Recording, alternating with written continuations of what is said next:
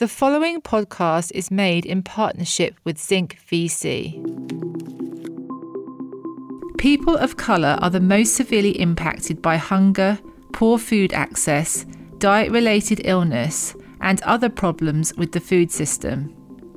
The food justice movement works not only for access to healthy food for all, but also examines the structural roots of these disparities and works for racial and economic justice too. A food justice lens examines questions of access to healthy, nutritious, culturally appropriate food, as well as ownership and control of land, credit, knowledge, technology, and other resources. Food production, what kind of food traditions are valued, how colonialism has affected the food system's development, and more. Dee Woods is an award winning cook, community food educator, urban agriculturalist, broadcaster, and researcher with over 25 years of experience working in diverse communities. In 2016, she was awarded BBC Food and Farming Awards Cook of the Year. She is a visiting research associate at Coventry University, a member of the Greater London Authority London Board, the Community Food Growers Network, and is co founder of Granville Community Kitchen. She is also co editor of A People's Food Policy and a member of Community Food Growers Network.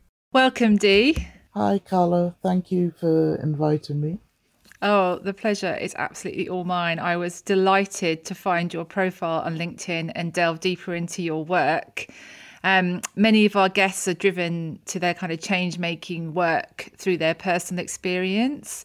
And I'd love to just start today by talking about you and your life experiences.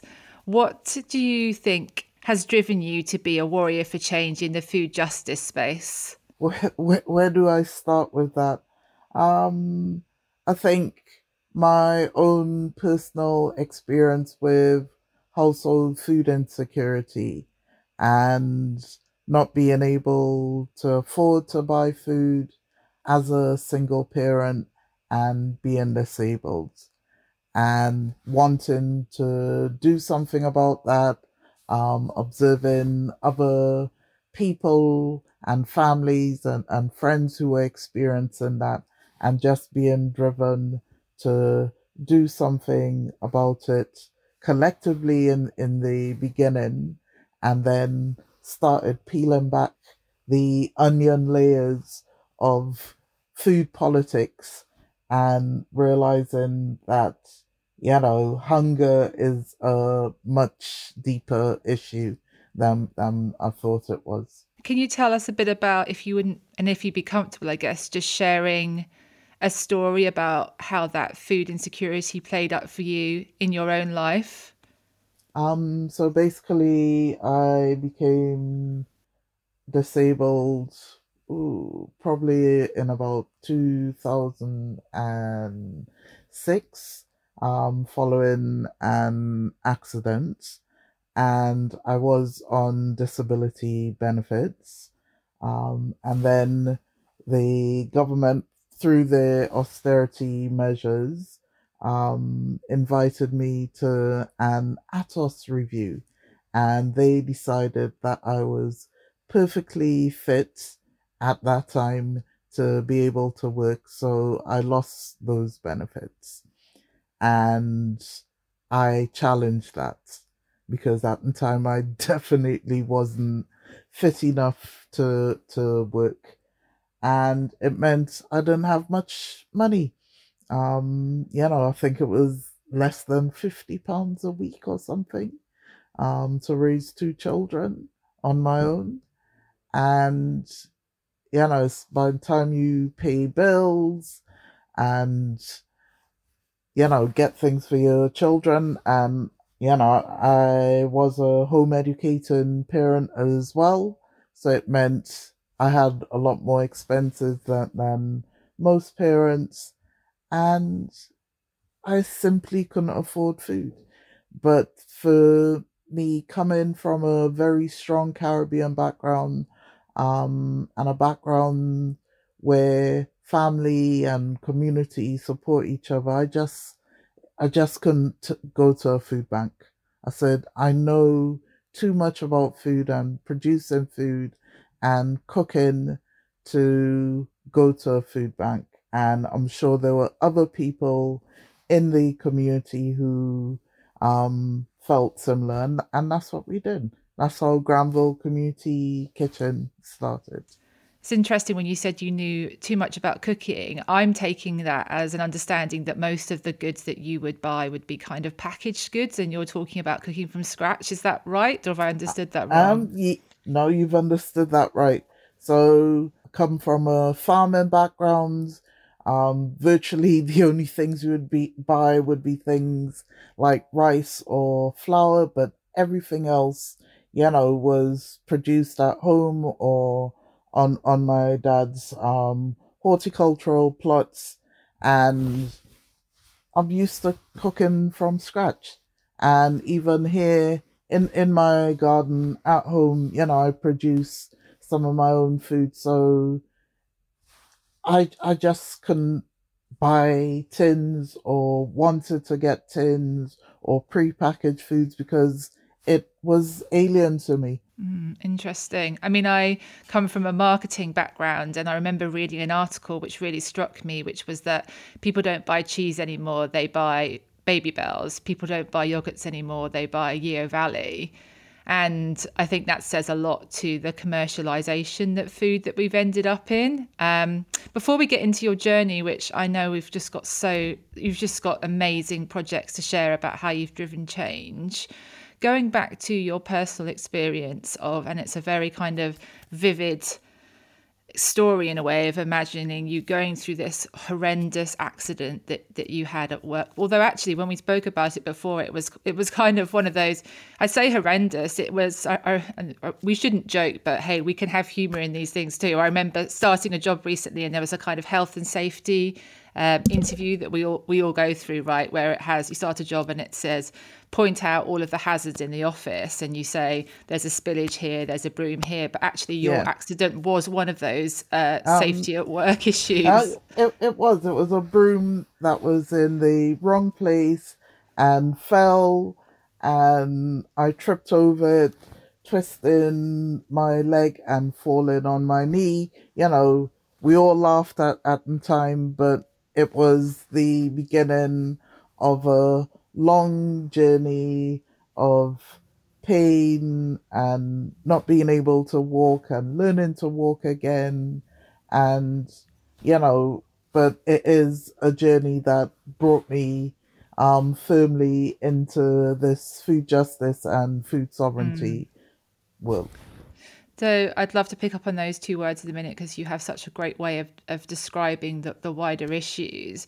But I think a comment I would make is we all feel quite affected by homelessness. I'm sure, you know, there's a very kind of visceral reaction when you walk past somebody on the street. And there's, you know, many, much said about how easy it is for us all to become disabled or for us to become homeless and it may feel quite far away or in fact for us to be able to or to become in a situation where we can't afford food for our families. You know if my, me and my husband weren't able to afford food it could just be through a number of uh, incidents that could happen to anybody. You know we lose our jobs or for example we have an accident. And so i'd like to just talk about the fact that as a society my experience is there's somewhat of a kind of othering where people who are suffering from food insecurity, as you say, and you know, again, this kind of broad term which doesn't speak to the daily pain that people go through, is something that, of course, with the cost of living right now, is becoming closer and closer as a possibility to many people.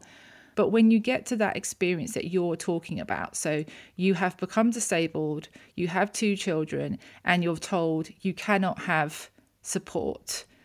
Why does that problem exist? Like, why are we abandoning people at that point? And what have you observed about that challenge that has led you to kind mm. of do hmm. the work that you're doing?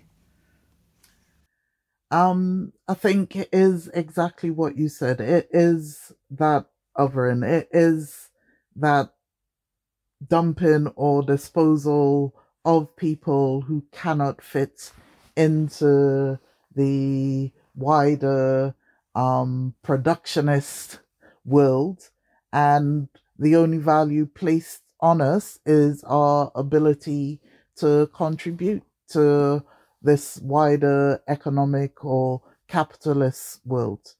And disabled people, children, um, women, and especially women who who care, um, aren't seen as valuable in, in, in this this system. All right, so you know, people think hunger or food insecurity is about food. It isn't about food. It's about poverty. And poverty needs to exist for multi billionaires and millionaires to exist. Someone has to be oppressed for the current economic system to feed the big corporations and people who make a lot of money. I mean, that's basic capitalism. Mm.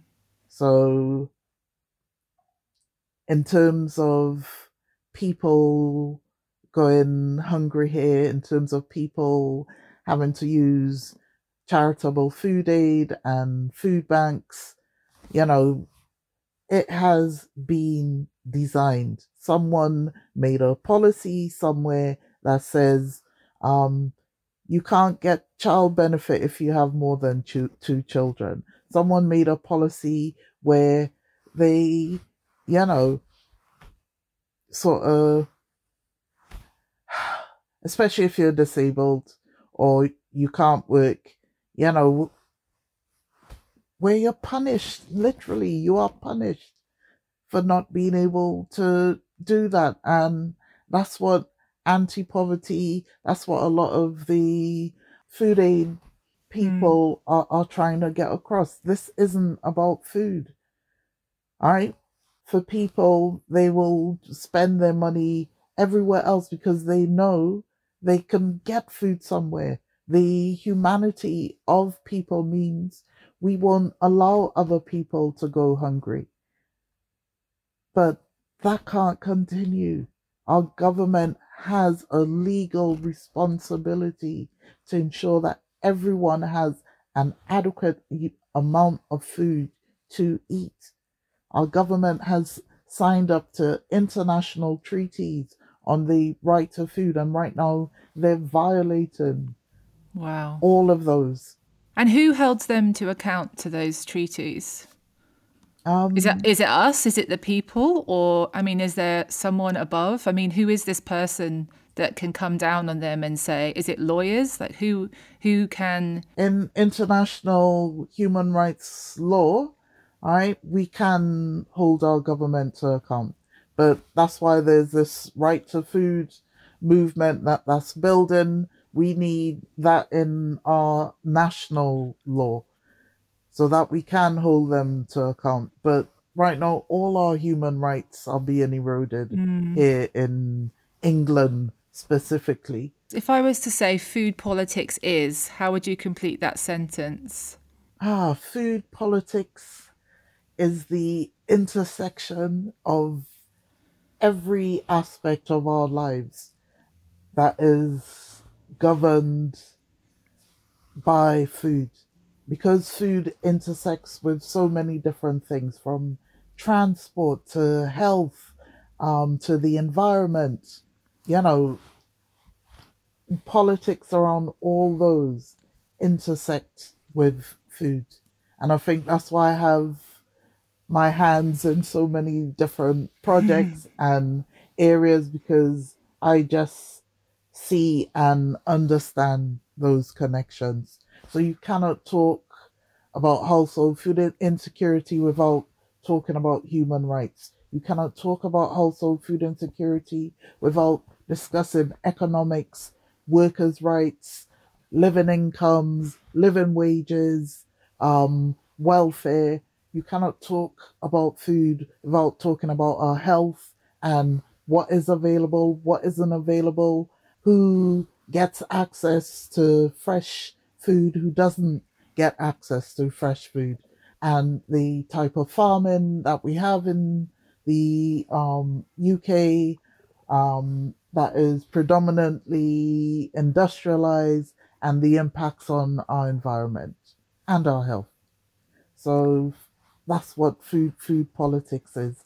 For me, it's that web and that interconnection of all um, sort of policies that impact the way we eat.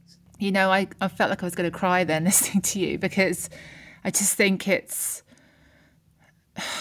it's just amazing when I interview people on this podcast, and it's just a real message of hope that there are these incredible, you know, warrior women out there like yourself who is sitting in the middle of what is increasingly these, you know, ecosystems, right? Where we're kind of looking around at how, as you say, this web is such a descriptive way of describing it. And if you pull one thread of that web, it pulls somewhere else, right? There's tensions and movement between them.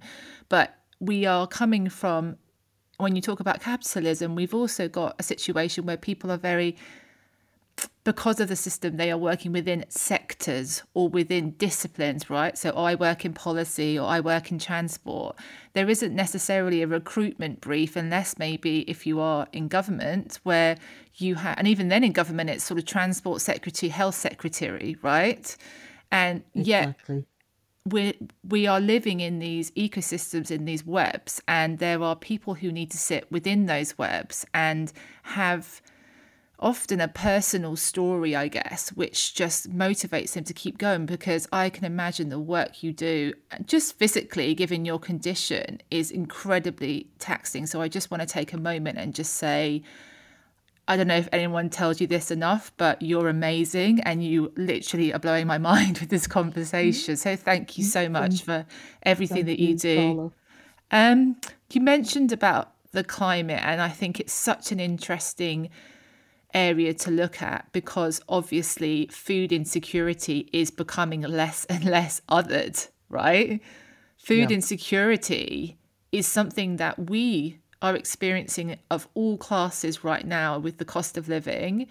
Um, at, at, a, at the tip of the iceberg, obviously, um, not necessarily to the to the level that you were talking about or that many people do but you know we're, it's often that feeling of like okay well yes, we know there's poverty on our street, but it's a small proportion of people. Most people are doing okay. And I, I, I don't even need to ask you for you to come back to me and say that, that that's not true. But the, the question that I want to ask is when we are now facing these kind of multiple interconnected challenges, which all relate to the source of our food because of the climate, how how does that make food justice? Does it take up the agenda? Are you hearing it talked about more? Because actually, it's affecting more of the middle classes now, and therefore it's raising more of the conversation around it. You hit nail right on, on the head.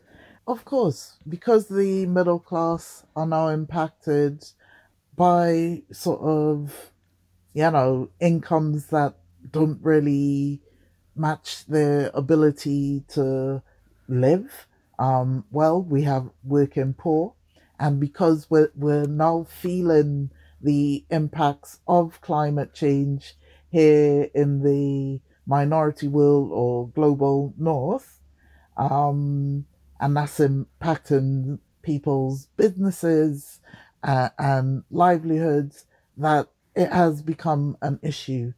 But climate change has been impacting the majority world Global South for well over 30 years.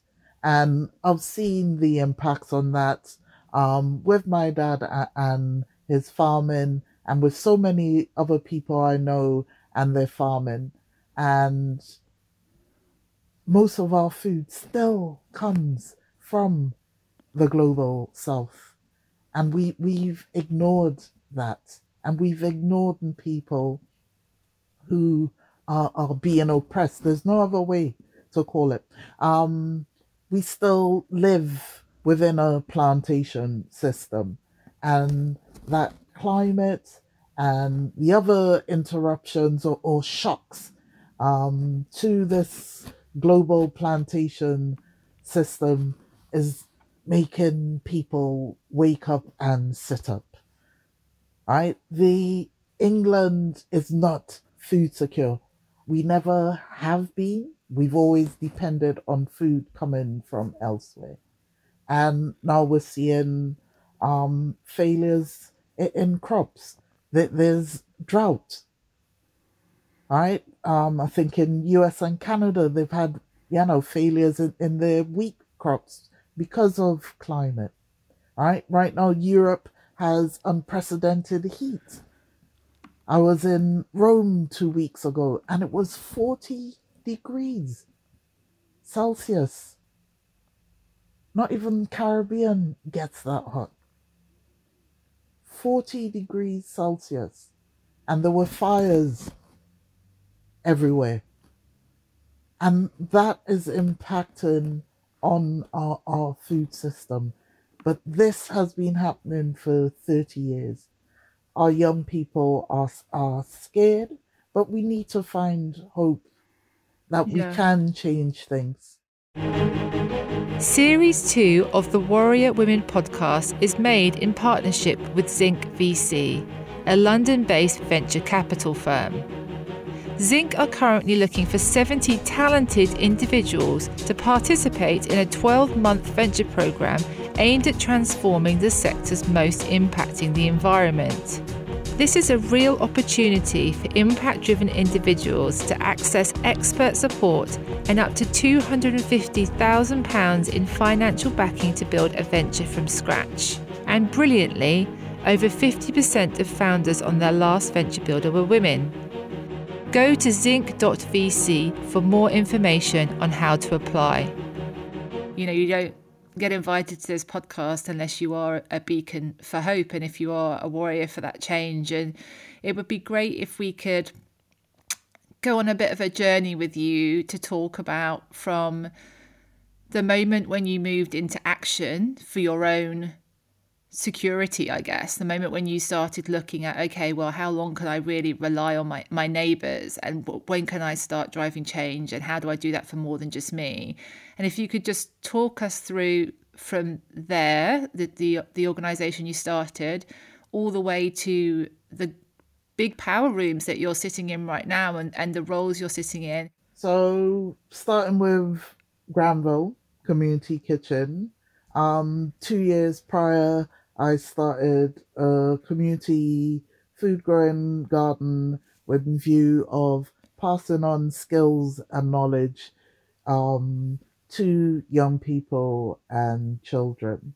And then started Granville Community Kitchen um, later with view of supporting people in household food insecurity, but also about becoming this hub um, hub for change, hub for creating a different food system within that small part of northwest London where poverty was endemic for well over a hundred years and wanting to change that.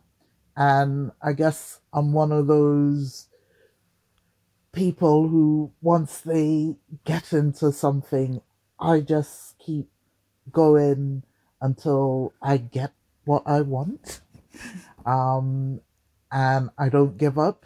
I mean, I've been laughed at um, going into spaces where I'm asking for land because I saw need for us to be farming at that time. Um, because food aid is not a solution it's a stick and plaster solution. It's an emergency response. So we we needed to be farming in terms of building our own food security. And alongside that, needed to be doing the advocacy to change the policies around um, poverty. So, how do we ensure that people have enough money so that they can buy food? How do we ensure that there is actually a market or a shop where someone can actually buy fresh food? So, you know, it comes back to all those intersecting different things. And I just started getting deeper and deeper into it. Um, I don't have any tertiary qualifications per se. Um, I went to university and dropped out um, before I graduated, and I have no experience in, in policy. In policy writing, I just went into it and found amazing people who supported me on that journey. And when I applied to be on the London Food Board, I didn't meet any of the um, sort of requirements. But I applied, and I applied based on fact that my work is grounded in the grassroots and that we can't continue to be doing top down policy making that we needed to be doing participatory policy making. That means that people have a say in the policies that are going to impact their lives. I can hear without you even saying it that you have this solution, right? You know what we need to do already. And I find that really pertinent about every warrior woman that I speak to. And I think the journey that I've been on the last few years is that I feel quite strongly that we the solutions are already out there in terms of the vision, you know, the understanding of what we need to do is already there and there's a lot of narrative often about and I you know I have to say very much in the climate tech space now this kind of empire building of like oh we need to invest millions of pounds in this new technology to sort of solve this problem and to some extent and in some places those things are true but also there are solutions out there which just need people in power to just agree to them. Would you say that we aren't really searching for what we need to do? We're trying to lobby for people to do those things. Is that fair?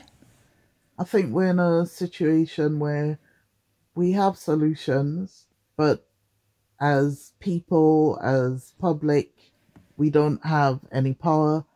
Um, there's a lack of political will um, and a lack of investment in those real solutions. Um, who has power are the corporations, big corporations, or you know what what we refer to as big food, and philanthro capitalists.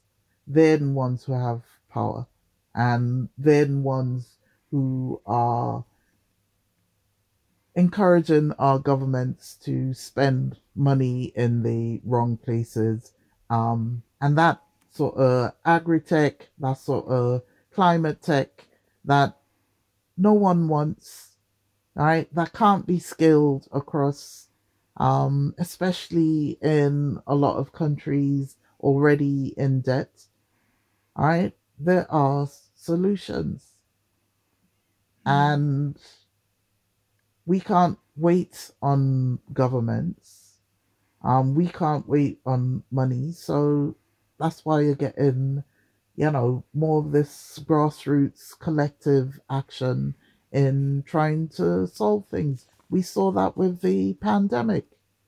Because our government couldn't do what it needed to do, what we had was the mutual aids forming on the ground to ensure that, that people were, were eaten, to ensure that older people, especially older and disabled people, right, who were unable to come outside, to ensure that they were eaten. Mm-hmm. Right, so many people fell through the nets, and if it wasn't for communities coming together, right, they wouldn't be here right now.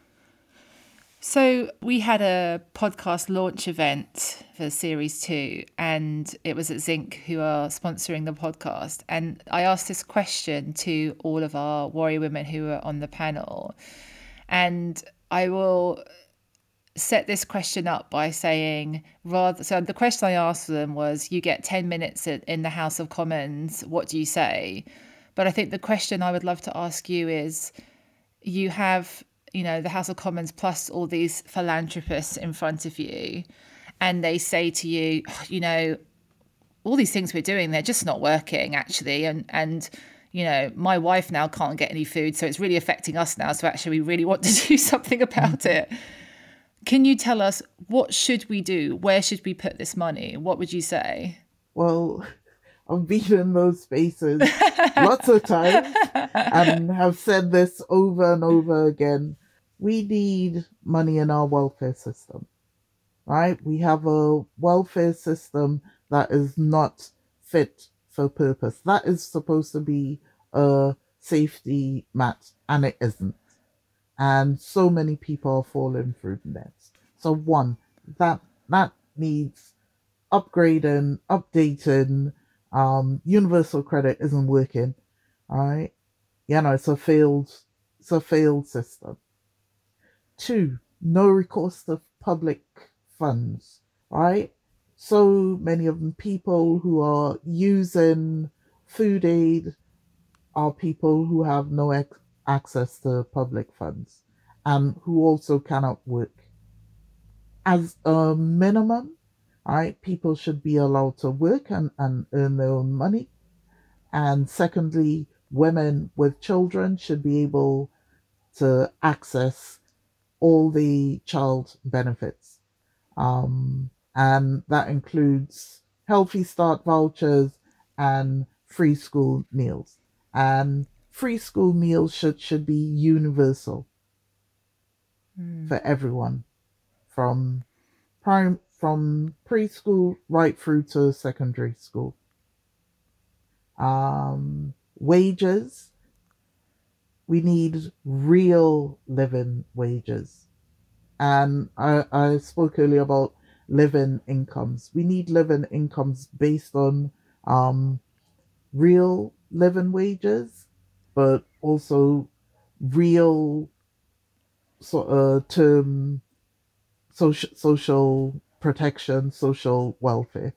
And to go with those living incomes, we need universal basic services. We need universal basic services. Such as proper childcare, proper healthcare, um, we have the NHS is not working.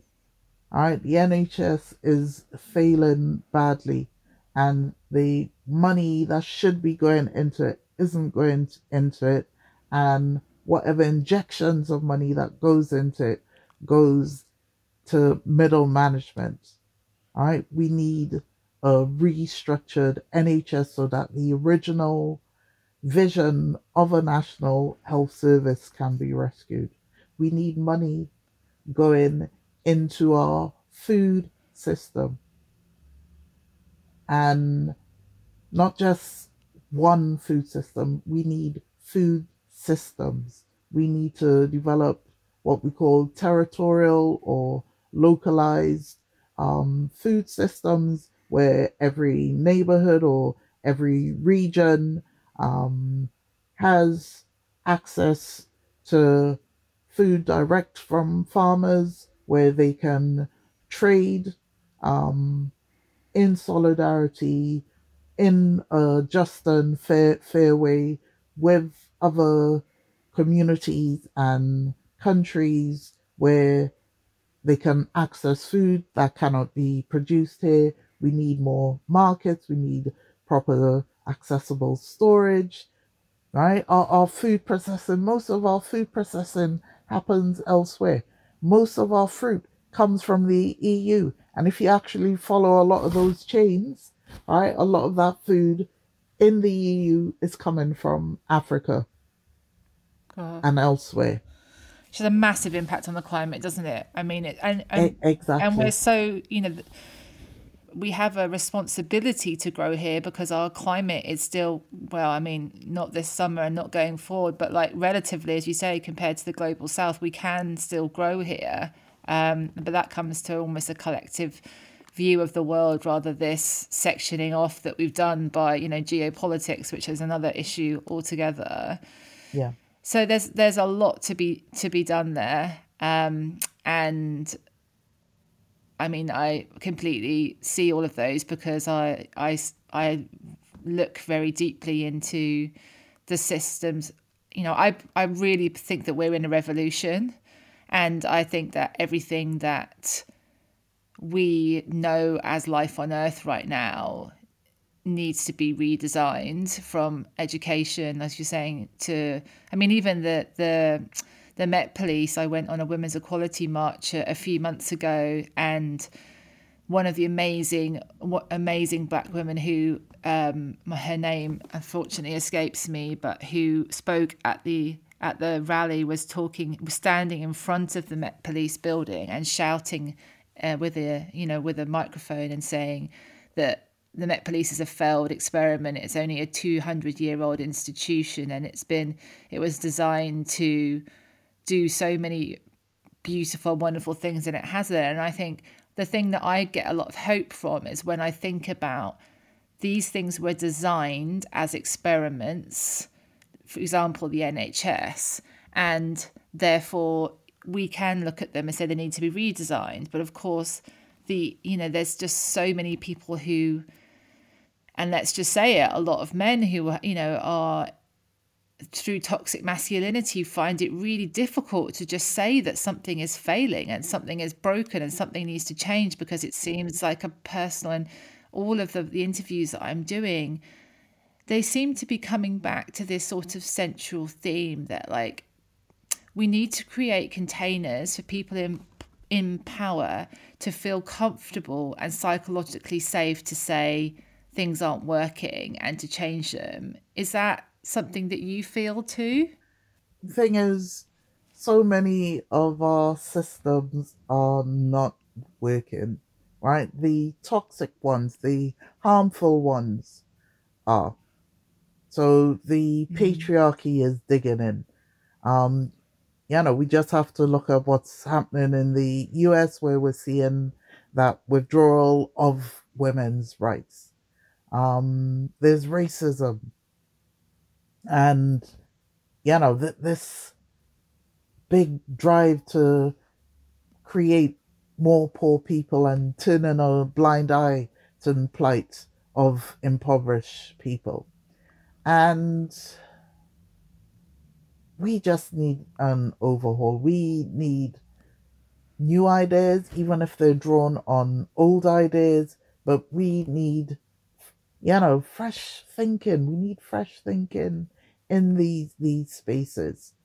And healing. I always come back mm. to healing because we're all traumatized. Right? Even some of those people who have power now are traumatized from their very existence. I mean, how can any politician right now go to bed knowing how many millions of people right here are going hungry. One of my favourite quotes at the moment in the fight for equality is um, Aren't you glad that women want equality, not revenge? um, and I know that this is an interesting it's an interesting point to discuss actually because I don't see it talked about openly, but I know it's talked about in closed rooms, which is so a bit of crazy background about me. I have revolution in my blood because um, this is, I feel like I'm outing myself here because I haven't spoken about this before, but my granddad was actually general of the Nicaraguan army during the civil war in Nicaragua. Um, and he basically was very involved in a revolution that happened there. And part of the reason why I created Warrior Women was because, you know, warriors as an as an idea is almost quite a masculine. Um, it's there mm. actually were historically a lot of women warriors, and women were often the ones that went to war and fought. But I think when we think about a warrior, if we shut our eyes, often it's kind of this male image. But warriors are people who are really going into battle and, and really fighting. They're not on the sidelines, they're not witnessing, they're really in the thick of it. And I think increasingly people are feeling very much like when do we and I and I don't I, I'm really cautious here about you know I'm not inciting violence in any way. I'm talking about a feeling. I'm talking about a feeling of uprising and saying, mm. you know, mm. we're that kind of line, we're mad as hell and we're not going to take it anymore. That doesn't mean we're bashing down windows or screaming but it's it's interesting if you think about it in the context of women as well you know women being like well you know be good girls don't get angry and um I don't really feel that maybe because of my background I kind of I'm willing to stand up and pick up my arrow as it were but when you said I feel like we need a definition for what we mean by revolution. You know what do we mean? What does it what would it look like for us to revolt, to have to take back power, to have influence. Like what is that what is that that you feel that looks like? And how do we how do we do that in a way which is, you know, feminine, you know, kind and and respectful but has force and power to it. And I know that's a huge question to ask and I guess I'm just mm. I'm not necessarily even expecting you to be able to answer it. I'm just trying to get in my own mind what what I'm sensing that we need more of, but not knowing what the answer to that might be. Does that make you feel anything or think anything when I'm saying that? Mm, yeah. I and the immediate thing that comes to mind is another quote by Audre Lorde Oh my god, I'm obsessed with Audre Lorde. I'm obsessed with her. The master's tool will never dismantle the master's house. Right? And you know, having that I've got Caribbean I literally background. have to tell you, I've literally got that by my toilet, that book, that poem by my toilet, and I read it regularly because yeah. it's just Oh, sorry, I'm having an Audre Lorde moment. Erotics of Power is also one of the most powerful yeah. poems I've ever, ever heard. You know, she wrote from her experience of, of being a Caribbean woman, of being a lesbian woman, um, and a lesbian black woman, and that intersectionality. Um, and it is about understanding that those intersecting marginalizations and oppressions and how do we create an ecosystem that isn't that? I would say we need to be organizing. We need to have those systems ready because as far as i could see it everything is falling apart. You know we're in midst of multiple crises so right now, our government is falling apart. That system of government is falling apart. Globally, we're in an economic crisis. We're in a food crisis. Um, we're in an energy crisis.